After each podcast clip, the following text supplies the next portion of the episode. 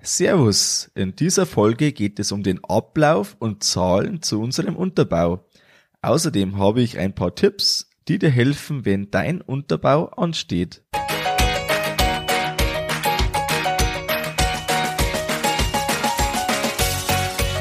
Herzlich willkommen beim Kuhstall Bau und Umbau Podcast. Hier bekommst du viele nützliche Ideen und Tipps für deinen optimalen Stall mit Blick auf das Wohl von Mensch und Tier. Schön, dass du da bist. Ich bin Gusti Spötzl und ich unterstütze Milchkuhhalter, die richtigen Entscheidungen für ihren Stallbau oder Umbau zu treffen und eine für sich optimale Lösung zu finden, ohne jemals schon einen Stall geplant und gebaut haben zu müssen. Hallo in der heutigen Folge. Heute möchte ich dir einen Einblick in den Unterbau geben.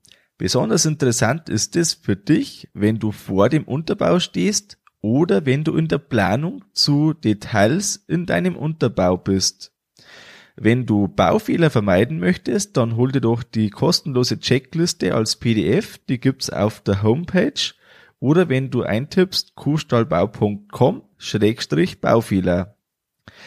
Am Anfang möchte ich dir jetzt mal gleich ein Erlebnis erzählen, das wir hatten. Es war an einem Montagmorgen und dieses Mal ging es um 7 Uhr los auf der Baustelle, sonst war es eher immer ein bisschen nach 8.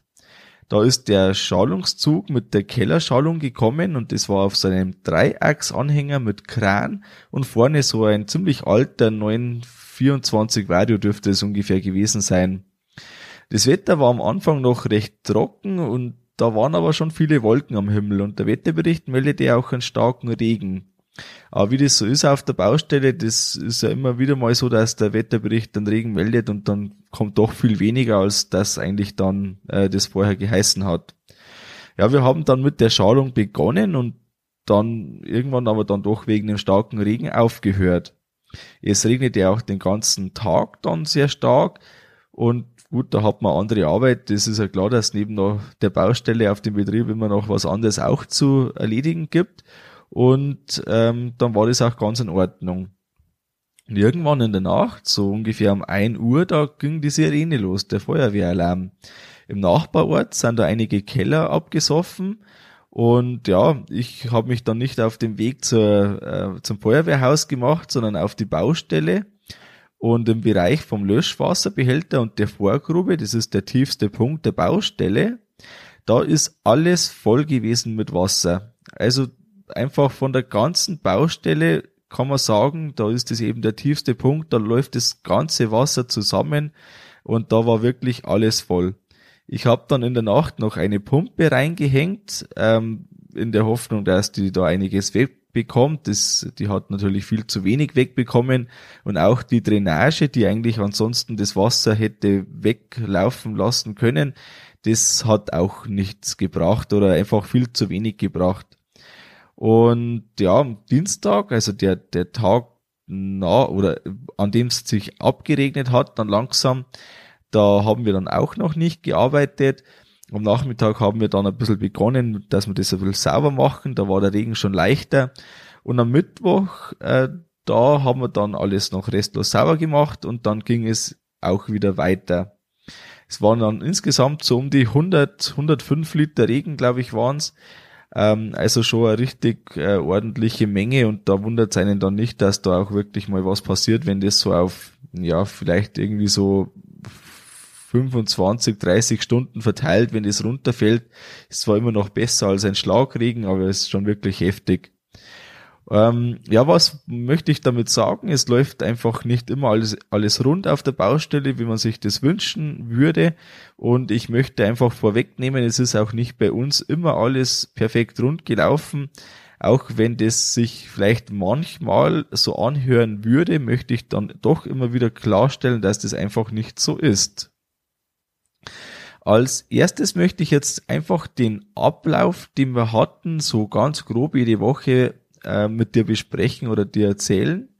Und da fangen wir jetzt einfach äh, in der Reihenfolge an, wie wir das gemacht haben. Und du hast einfach da ein bisschen einen Einblick, ähm, was da von Woche zu Woche vorwärts gegangen ist.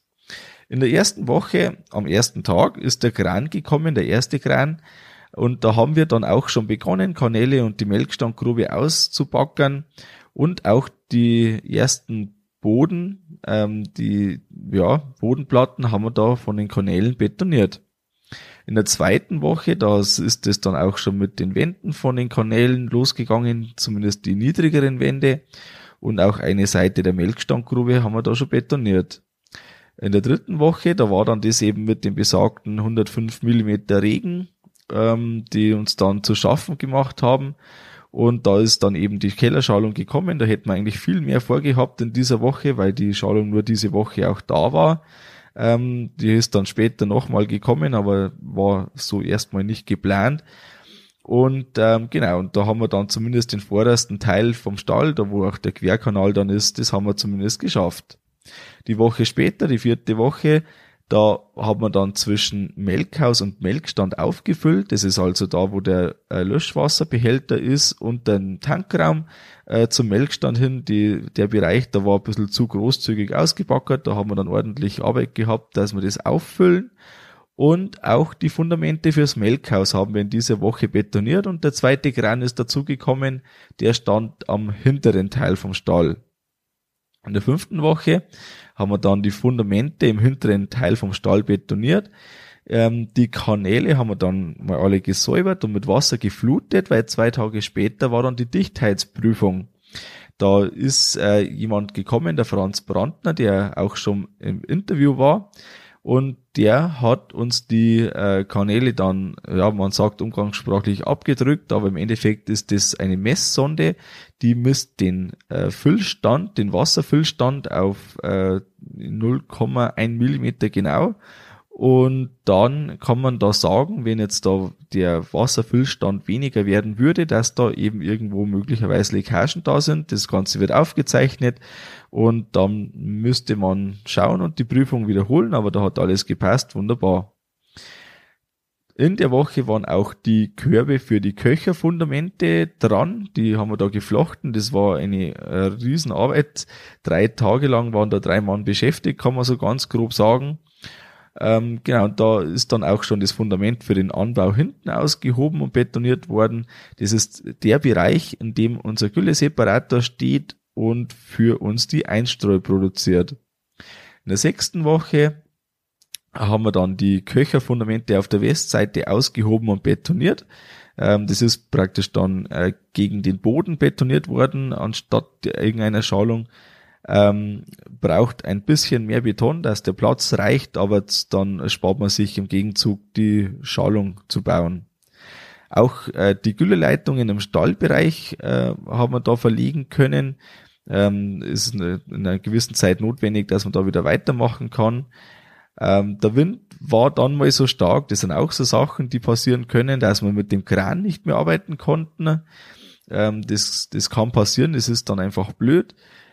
Die Melkstand-Standfläche auffüllen haben wir da auch erledigt. Das war deutlich mehr Arbeit als gedacht, weil man da nicht mehr gut hinfahren konnte.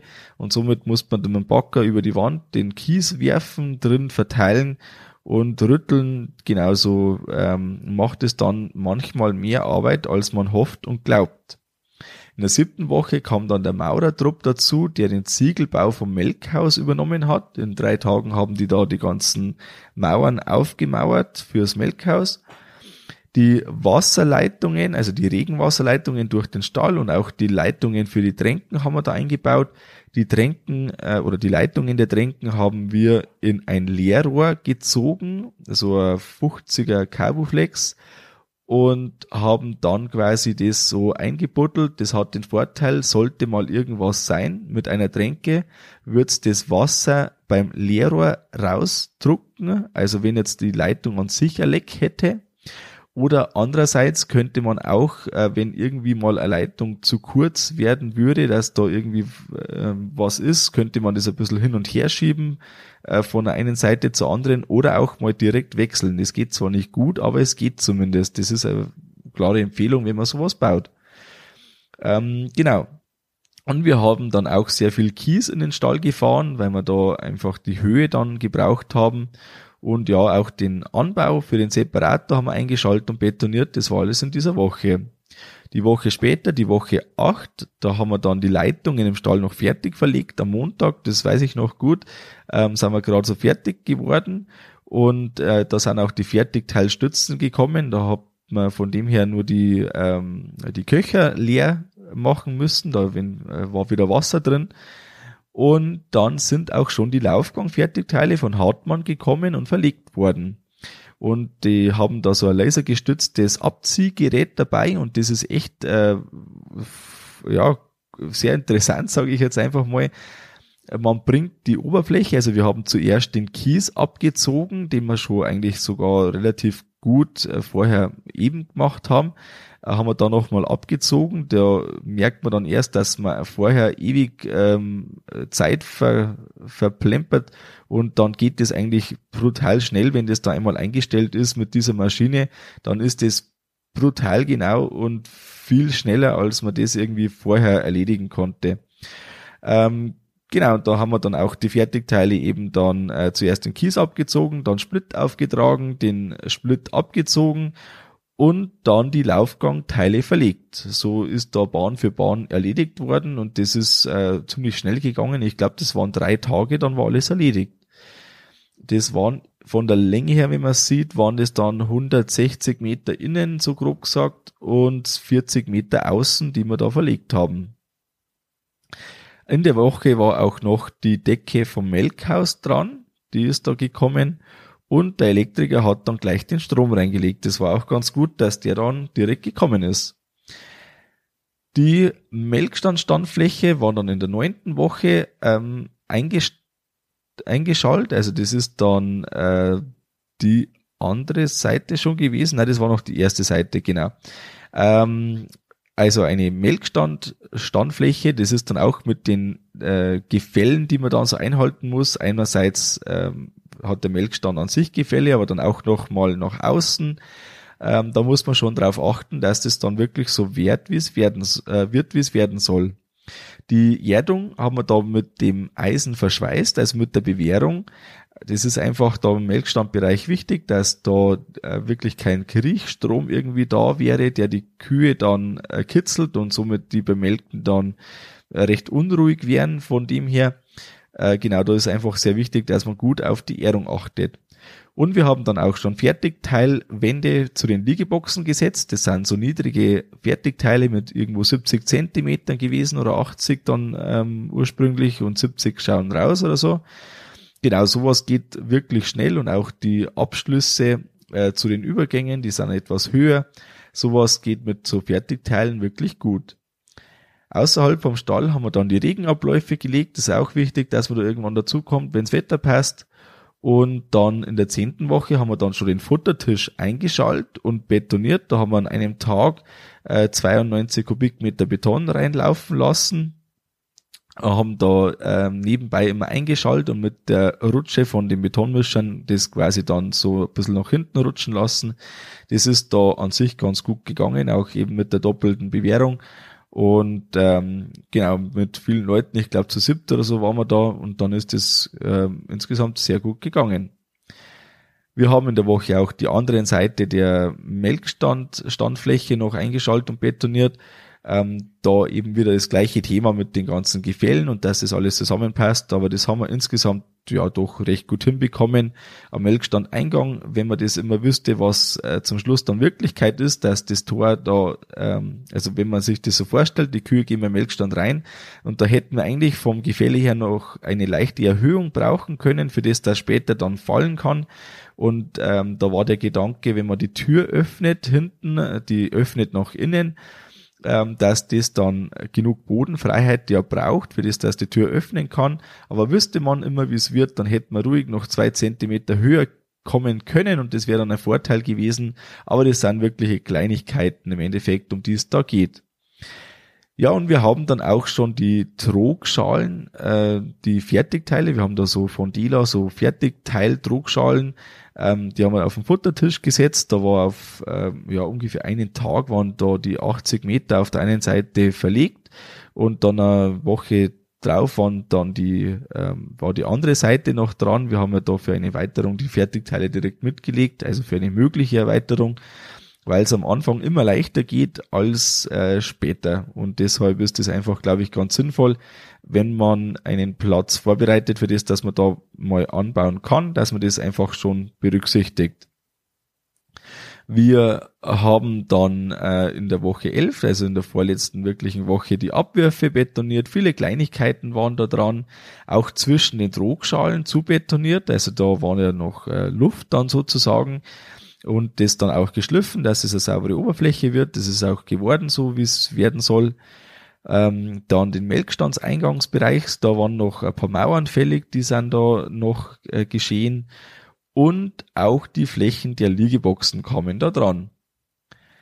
In der zwölften und letzten Woche, da haben wir noch die Kopfkasten der Liegeboxen betoniert. Das ähm, wollte ich so haben, dass da vorne einfach nicht so, ja, dann viel Material liegt, das dann ewig tief für Ratten und Co. den idealen Schlupf bedeutet und dann auch die Liegeboxenbügel dort richtig vor sich hinrosten können, wollte ich das einfach betoniert haben. Wir haben da genug Freiheit für die Liegefläche lassen, also zwei Meter, so dass wir das eigentlich reduzieren wollten, was wir jetzt noch nicht gemacht haben und wahrscheinlich auch nicht mehr machen, weil es irgendwie nicht so notwendig ist. Ähm, genau, aber so ähm, haben wir das dann in der letzten Woche gemacht. Wir haben da Schalung geputzt, viele Kleinigkeiten eben noch betoniert. Das sind da so da mal eine kleine Fläche, da mal eine kleine Wand und das hält dann auch ganz schön auf. Das meint man gar nicht, dass man da noch so lang braucht dafür. Äh, aber das ist dann einfach so. Und auch eine Regenwasserableitung haben wir da noch gelegt. Und dann in der 13. Woche, also da waren wir an sich dann fertig, ähm, da ist dann auch schon das Holz für das Dach gekommen und ähm, in der Woche sind schon die Binder aufgestellt worden und da haben wir dann von unterbauseitig ähm, noch ein bisschen zu tun gehabt, dass dann alles rauskommt aus der Baustelle, die ganzen kleinen äh, Sachen, die man einfach da so braucht. Und ähm, was noch gut gewesen wäre, wenn wir mehr um den Stall aufgefüllt hätten, da waren die Zimmerer gar nicht so gut drauf, ähm, weil da einfach noch ein paar Sachen erledigt werden hätten sollen, die mir zu dem Zeitpunkt gar nicht so wirklich bewusst gewesen sind, dass das so wichtig wäre. Es ist auch anders gegangen, aber besser wäre es gewesen, wenn das erledigt gewesen wäre. Da hätten wir jetzt so viel wäre und dann und wie auch immer. Ähm, aber da ist aus, auch aus Unfallgründen ist es natürlich besser, wenn man wenig äh, Vertiefungen hat, ähm, wo man dann irgendwie was drüber legt, dass man gut drüber kommt oder so. Das wäre natürlich besser, wenn sowas schon alles aufgefüllt wäre, war aber aus Zeitgründen dann zu knapp. Später haben wir noch ähm, die Türen im Melkhaus gesetzt. Also das war einfach dann in den Monaten später immer wieder mal, wenn was gepasst hat, äh, genau sowas wie Türen im Melkhaus gesetzt, Fenster gesetzt, dann äh, sind die Wände verputzt worden. Den Futtertisch Antritt haben wir betoniert äh, erst später. Wir haben ja da so 1,60 Meter Futtertisch Antritt und da war es wichtig, dass vorher das Fressgitter gesetzt wird, weil der Futtertisch Antritt sichert gleichzeitig dann das Fressgitter, weil die Standsäulen einbetoniert werden. Es ist systemabhängig, je nachdem, welches System man einbaut, aber speziell jetzt bei dem äh, Braunfressgitter, das wir haben, da war das so, dass man die Reihenfolge so einhält und das war auch äh, wirklich gut so, finde ich, weil durch die Fertigteil-Drogschalen hat man da eine gerade Fläche für das, dass man das schon mal anschraubt und gleichzeitig ähm, war der wirkliche Halt dann über das, dass man es einbetoniert und das war jetzt vom Arbeitsablauf wirklich sehr einfach und von dem her äh, sehr empfehlenswert, finde ich. Wir haben auch die Staustufen der Kanäle erst später betoniert äh, mit der Begründung, weil wenn sehr viel Wasser drin steht, muss man die ganzen Sachen aus dem Wasser rausfischen, die wieder runterfallen. Ich würde es aus heutiger Sicht direkt mit betonieren, wenn man einfach nur gut rankommt beim Kran, das geht viel besser. Und ich würde dann auf äh, oder in jedem Kanal so eine kleine Vertiefung machen, einfach einen 10 Liter Eimer mit äh, Kies befüllen und den beim Betonieren reinsetzen an eine Stelle. Da äh, ist dann also eine Art Pumpensumpf vorhanden, der drei, fünf Zentimeter irgendwie sowas tiefer ist und dann kann man das super rauspumpen, das Wasser, dann kann man den Kanal reinigen und hat überhaupt kein Problem, dass die Staustufen da schon drin sind, weil Wasser steht immer in den Kanälen, das ist ja völlig klar. Und wenn man das so machen würde, dann wäre es ähm, ich glaube, leichter gegangen. Aber natürlich hätte man die Zeit finden müssen für die Staustufen, das wäre aber schon möglich gewesen. Und auch die Laufgänge, wenn man so Hartmann-Laufgangplatten nimmt, dann müssen die ja verfugt werden und das äh, Ganze macht erst wirklich Sinn, oder was heißt macht Sinn, das geht erst dann, wenn wirklich überall die Anschlussbetonagen erledigt sind, dann braucht man so einen 2 Zentimeter Schlitz zum äh, anschließenden Beton. Und wenn das alles erledigt ist, dann können die Laufgänge verfugt werden. Genau, das ist dann äh, relativ spät geschehen, aber das äh, war jetzt eigentlich kein Problem, weil das, ob das jetzt ein bisschen früher oder später ist, das macht jetzt erstmal nicht den riesen Unterschied. Genau, das ist jetzt so der grobe Zeitablauf gewesen mit äh, vielen Eckpunkten einfach vom Stall. Und dann kommen wir jetzt zu Zahlen und Fakten, bevor wir dann zu den Tipps gelangen. Ähm, wir haben für die Baustelle 2600 Kubikmeter Kies hergefahren. Das habe ich jetzt äh, in Vorbereitung der Folge nachgerechnet anhand der einzelnen Rechnungen. Ähm, habe ich ehrlicherweise nicht so viel eingeschätzt, dass das gleich so viel Menge war, aber das war tatsächlich so.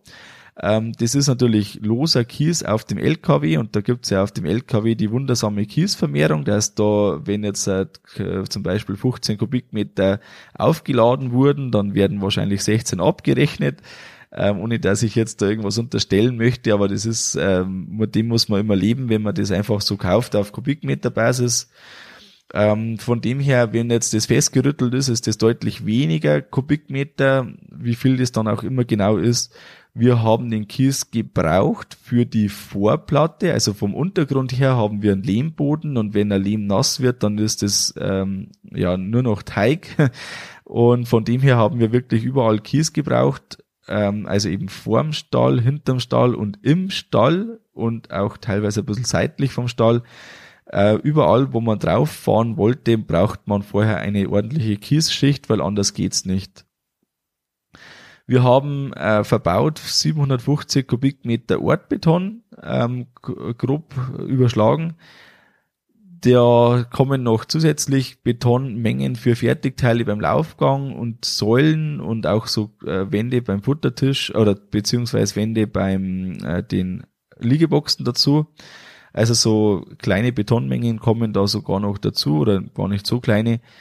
Ähm, da ist schon wirklich ordentlich Menge verbaut. Das äh, be bedingt einfach dann irgendwo die Größe einerseits. Dann der Zweireiher braucht mehr, als das sonst ein Dreireiher brauchen würde. Dann auch, dass das ganze Melkgebäude dabei ist und auch, dass wir da äh, den Löschwasserbehälter aus Beton äh, gebaut haben, sind ein paar Kubikmeter. Ähm, genau, also solche Punkte, die spielen da einfach rein und ähm, so ist einfach da die Tatsache dahinter. Genau, der Unterbau an sich, der war in zwölf Wochen erledigt, aber später verteilt dann einfach noch ein paar Kleinigkeiten. Wir haben insgesamt an Arbeitsstunden 4000 Stunden nur auf dem Unterbau. Ähm, wenn du Teil vom Kuhstallbau Online-Kurs bist, dann kennst du die Excel-Tabelle, mit der man da wunderbar mitschreiben kann, Tag für Tag. So habe ich das auch gemacht und dann hat man automatisch die Summen summiert mit verschiedenen Kategorien. Und so ähm, kann ich einfach gut rückverfolgen, wo ging die Zeit wie hin, unter anderem oder auch die Kosten. Da ist das das gleiche Prinzip. Und von den 4000 Stunden für einen Unterbau, da waren über 1000 Stunden Familienarbeitszeit und über 600 Stunden dürften das gewesen sein, die von mir direkt auf der Baustelle waren. Ähm, da ist es einfach schon immer praktisch, wenn man dabei sein kann, weil man das halt voll mitbekommt und durch die Unterstützung der Familie ist das auch möglich gewesen. Wir hatten Kosten für den kompletten Unterbau in Höhe von 409.000 Euro. Da ist alles dabei, was ich zum Unterbau zähle, also alles mit Beton und Arbeitszeit und Kies und Backern direkt für den Unterbau. Die Erdbewegung an sich ist da nicht dabei.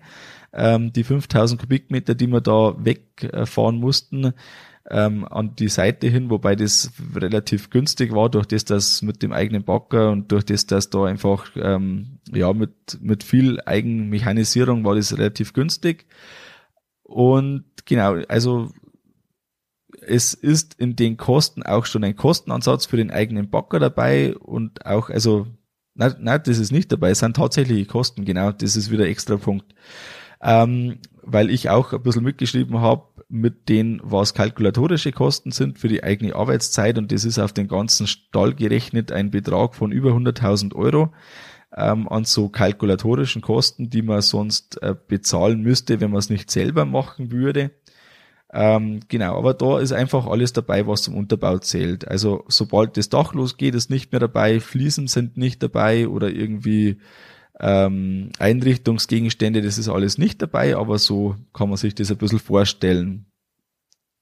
Da auch der Gedanke, was hätte jetzt den Unterbau vielleicht günstiger gemacht, dass ich das einfach ähm, nochmal ein bisschen so, ja, äh, denkt man natürlich drüber nach, wie das so ist bei einem selber und, und so im Nachhinein dann auch gesehen, ähm, was hätte vielleicht da was ausgemacht? Also auf jeden Fall, wenn wir jetzt einen Behälter für das Regenwasser an der Seite eingegraben hätten, anstatt den betonierten vor Ort äh, oder Ortbetonbehälter, dann wäre das wahrscheinlich günstiger gewesen. Allerdings ist bei uns die Situation so gewesen, dass da der tiefste Punkt ist und wir haben ja große Erdbeben gebraucht für den ganzen Stall.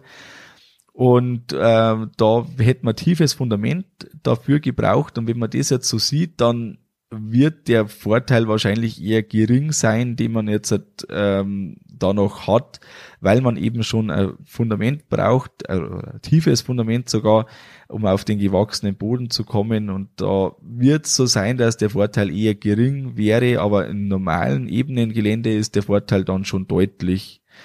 Wir haben ein freitragendes Dach und da ist auf jeden Fall ein großer Kostenblock äh, drin. Das äh, war uns auch so bewusst nämlich die Köcherfundamente und die Fertigteilstützen, die würde man nicht so ausgeprägt brauchen. Also das würde ein viel einfacheres Fundament werden, wenn man eine Säulenreihe in den Stall macht. Also dann ist das nicht mehr freitragend. Ähm, da hätte man dann kleine Punktfundamente mit zwei Meter hohen Betonsäulen und da wäre es insgesamt weniger Beton und weniger Arbeit, weil die Köcherfundamente doch tatsächlich ganz schön Arbeit gemacht haben und auch die Bewährung dafür. Deshalb kann man davon ausgehen, dass insgesamt dann äh, auch im Unterbau deutlich weniger Kosten durch das entstanden wären und auch im Oberbau. Ähm, genau da ist das Freitragende einfach teurer, das ist äh, völlig klar. Auch ein durchgehender Querkanal und ähm, ja keine Kanäle mit Spalten hätten Kosten gespart. Äh, da hätte jetzt äh, unser Strohbox nicht Platz gehabt, wenn wir da so einen durchgehenden Querkanal gehabt hätten. Deshalb hat man noch so einen Stich gebraucht. Das sind auch wieder so äh, Kosten äh, in Form von Beton und in Form von äh, der Arbeitszeit einfach, die da notwendig sind. Und wenn man jetzt das so wie mit den Kanälen mit Spalten, die man da im Melkstand Ausgangsbereich und einmal in der Mitte, da haben wir es ja auch gebraucht, dass wir den Auslauf abschieben können auf die Spalten rauf. Ähm, da wäre es nicht wirklich anders gegangen. Gut, man hätte jetzt sagen können, dann hätte halt der Kanal auf die andere Seite vom Stall äh, äh, gemusst, also dass man da einfach einen Platz findet, aber das, da, da hätte alles in sich nicht so wirklich zusammengepasst und dann äh, hilft es nichts. Also man muss seinen Stall immer so bauen, dass er auch von der Arbeit später äh, gut zusammenpasst. Und ich bin froh, dass wir das genauso haben, wie es ist. Aber natürlich überlegt man sich und ist auch irgendwie wieder gut, wenn man merkt, okay, ähm, es hat schon irgendwie so seinen Sinn und ähm, dann ist es auch in Ordnung, dass das einfach das Geld gekostet hat, mit äh, genau das einfach dann so zu uns gekommen ist, so, so die Rechnungen rein auch. Ich hätte tatsächlich mit etwas weniger gerechnet, wobei unterm Strich ähm, rechnet man sich immer dann noch einen Puffer dazu, weil man da einige Unbekannte noch drin hat vor dem Bau und dann sind wir da sogar in die Richtung gekommen, mit der wir auch gerechnet haben. Die ähm, Koordination der verschiedenen Firmen ist auch immer wichtig und da ist schon wichtig, dass man sich selber wirklich ähm, einbringt, äh, bin ich der Meinung.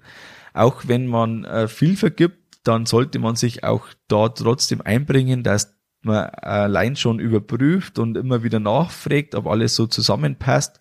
weil es kann zu wirklichen Zeitverzug führen und auch zu ähm, uneffektiver Zeitnutzung, wenn einfach die Sachen nicht passend der Reihe nach kommen. Also wenn jetzt äh, beispielsweise vom Hartmann die Betonfertigteile ewig spät gekommen wären, ähm, dann wäre es blöd gewesen, weil man da auf der Basis, dass die verlegt sind, wieder weiterarbeiten kann.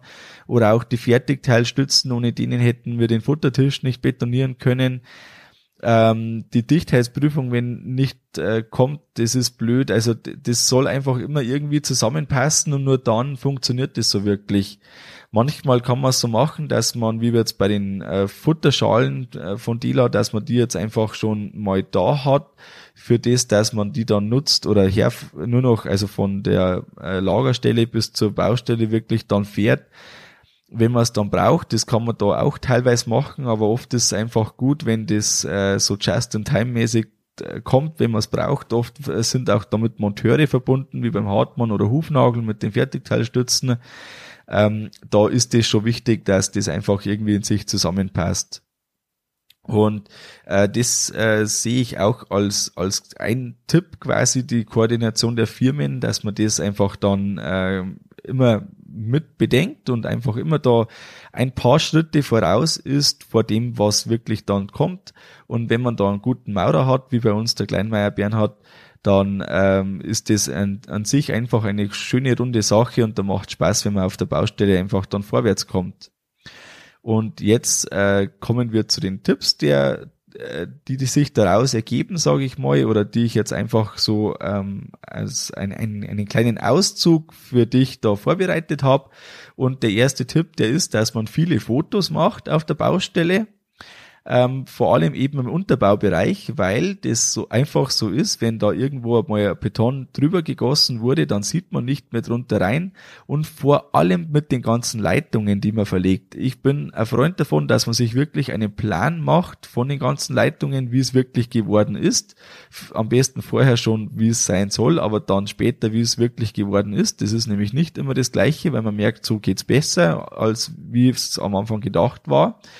Und dann, ähm, genau, wenn man irgendwann in die Situation kommt, dass man eben dann suchen muss, weil irgendwas passiert ist oder weil irgendwas undicht ist oder wie auch immer, dann fällt es einfach viel leichter, dass man sagt, okay, hier, schau, hier war das so, wie es offen war, hier geht die Leitung so und da um die Kurve und da müssen wir jetzt ran.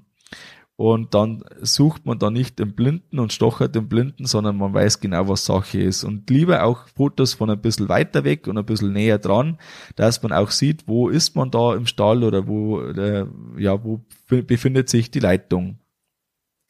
Ähm, dann der nächste Tipp, genug Bretter da zu haben mit 24 und 30 äh, Zentimeter Breite. Das habe ich viel zu wenig gehabt und da haben wir immer wieder aus zwei Brettern die Breite zusammenbauen müssen, was unglaublich viel Zeit frisst. Und ich habe nicht gedacht, dass man das, das so oft braucht, sonst hätte man da frühzeitig geschaut, dass wir die da haben. Äh, der Maurer hat mich schon immer geschimpft, jetzt habt, äh, kümmere dich doch mal um die, die Bretter, dass die da breit genug da sind. Ähm, ich habe da lang gedacht, irgendwie braucht man doch nicht mehr so viel, aber dann sind doch noch viel mehr dazugekommen und war auf jeden Fall unpraktisch und wenn es so vereinbart ist wie bei uns, dass man hier um solch, äh, sich solche Bretter selber kümmert, dann sollten auch genug da sein. Dann die Höhenverhältnisse, die sollte man lieber dreimal nachmessen und kontrollieren, bevor man da irgendwie falsche Maße nimmt. Das ist so schnell passiert, dass man um ein paar Zentimeter ähm, da ein falsches Maß bekommt und wenn es blöd geht, dann muss man da wirklich wieder irgendwas abschneiden oder unterlegen oder unterlegen geht ja noch immer besser, aber wenn es zu hoch ist, dann ist es meistens wirklich blöd. Und deshalb immer die Höhe vom festgelegten Null nehmen und nicht irgendwie von was anderem, wo man sagt, gut, das ist jetzt plus eins, weil es kann dann auch plus 1,03 sein oder so, weil da irgendwie ein Fehler entstanden schon ist und dann hätte man einen Folgefehler und deshalb irgendwo zum Beispiel am, am Kran einfach mal ein Null festlegen und da ist ein Nagel drin und von dem Nagel wird immer weggemessen.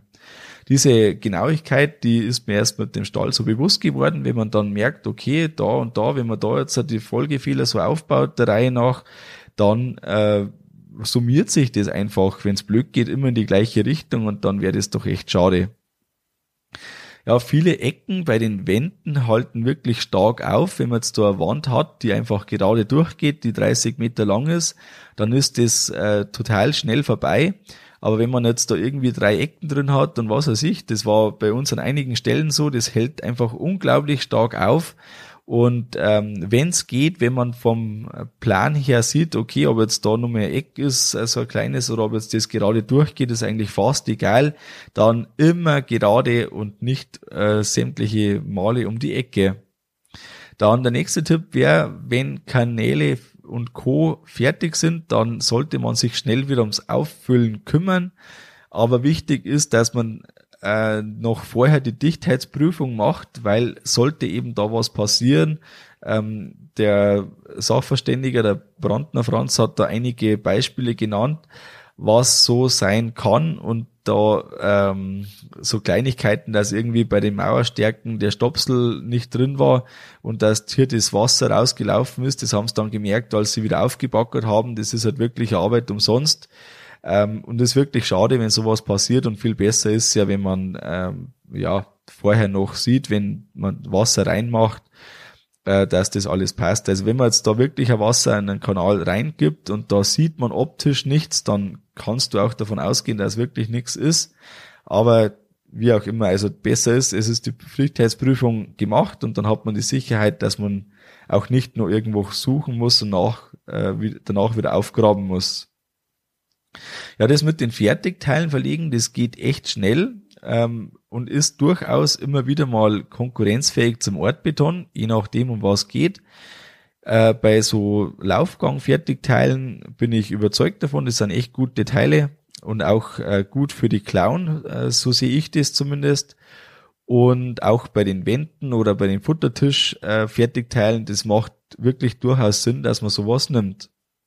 Ja, und der letzte Tipp, äh, sei dabei, wenn es möglich ist. Das ist mir völlig klar, dass das je nachdem, wie du und dein Betrieb ähm, sich das äh, ermöglicht, geht's bei einem besser, weil da die Familie zum Beispiel unterstützt. Bei anderen geht's einfach deutlich schlechter, weil man sehr viel selber machen muss von der täglichen Arbeit. Aber zumindest so zwei, drei Besuche auf der Baustelle halte ich für das absolute Minimum, dass man einfach immer wieder schaut, was wird gerade gemacht. Ist es so, wie ich mir das vorgestellt habe? Gibt es da noch eine Kleinigkeit zu entscheiden? Das kommt ganz oft vor. Und deshalb, wenn man einen Stall baut, dann sollte man immer einplanen, dass man zumindest ein paar Mal am Tag auf der Baustelle für eine halbe Stunde dort ist, um zu sehen, ob alles so passt, wie man das wünscht, ob es doch noch irgendwas gibt, was geklärt werden muss, ähm, da glaube ich, ist das auf jeden Fall eine wichtige Sache. Kommen wir zum Fazit der heutigen Folge. Ja, dranbleiben, dann geht's vorwärts, dann kann man einfach in einem überschaubaren Zeitraum den Unterbau fertig bekommen. Äh, laufend mit den Personen für die nächsten Abschnitte das Ganze absprechen, also einfach die Folgeabschnitte, die ähm, auf dem aktuellen Folgen, dass man da einfach immer laufend im Kontakt ist. Und wenn man selbst dabei sein kann, dann bekommt man alles noch besser mit und kann laufend so kleine Details noch optimieren. Wenn du jemanden kennst, für den die Folge interessant sein könnte, dann teile doch mit ihm die Folge und damit hilfst du ihm, dass er einfach da sich noch einiges äh, zu seinem Projekt hinzu anhören kann und du hilfst mir, den Podcast noch bekannter zu machen und das hilft dir, dass du noch mehr interessante Folgen von mir bekommst. Für mich bedeutet das immer ein, äh, eine Arbeit, so eine Folge und gleichzeitig ist es für mich auch sehr interessant und da freut es mich, wenn es dich auch interessiert. Das war's mit der Folge vom Kuhstallbau Podcast. Sei auch nächstes Mal wieder dabei. Dein Gusti Spötzl.